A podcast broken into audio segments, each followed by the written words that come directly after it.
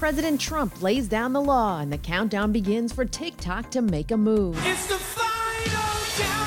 I'm Lisa Mateo. Here's what's trending. The president has signed an executive order that would ban the social media apps TikTok and WeChat from operating in the U S if they are not sold by their Chinese-owned parent companies by September twentieth. He says they're being used to gather information about millions of its American users. Some more changes for N B C Universal. A new chapter of E! News starts now. Um, not so fast. After twenty-nine years on the air, E! News is calling it quits. The entertainment news show has been canceled because the coronavirus forced them to tighten up their budget. And they're meant to make you smile. Let's go save the world! But a certain Poppy doll from the Trolls movies has some parents outraged, saying they promote pedophilia. Down here is a button, right here on her privates. And if you push those, she makes these sounds.